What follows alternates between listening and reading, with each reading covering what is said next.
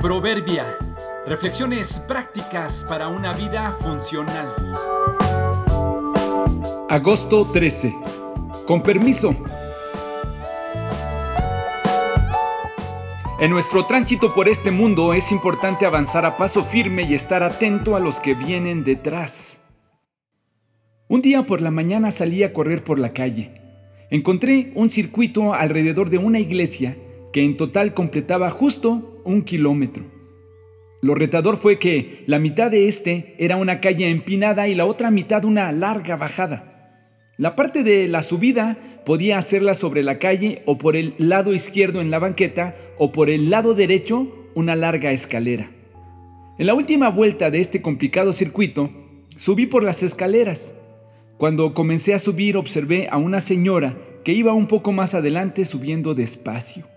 En pocos minutos la alcancé.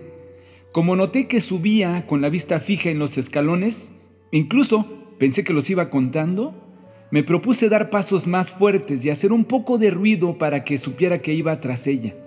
Supuse que mis pasos o mi respiración le harían notar mi presencia. Así que seguí avanzando. Justo cuando la estaba rebasando fue que se dio cuenta que venía detrás. Pasé a su lado entonces me vio, pegó un grito. ¡Ay! Se movió rápidamente a la derecha y luego sonrió en una combinación de vergüenza y diversión.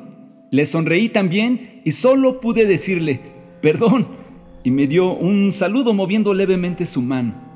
Seguí mi camino y me fui reflexionando en la importancia de avanzar, según el paso que creas adecuado, según las circunstancias. No es lo mismo avanzar de subida que de bajada. Pensé en la importancia de avanzar según tu energía o propósito y mantener así tu paso. Pero hay algo más, te lo quiero comunicar hoy, antes de que te sobresaltes al verlos. Hay otros caminando o corriendo detrás de ti. Son tus hijos, son tus subalternos, tus discípulos.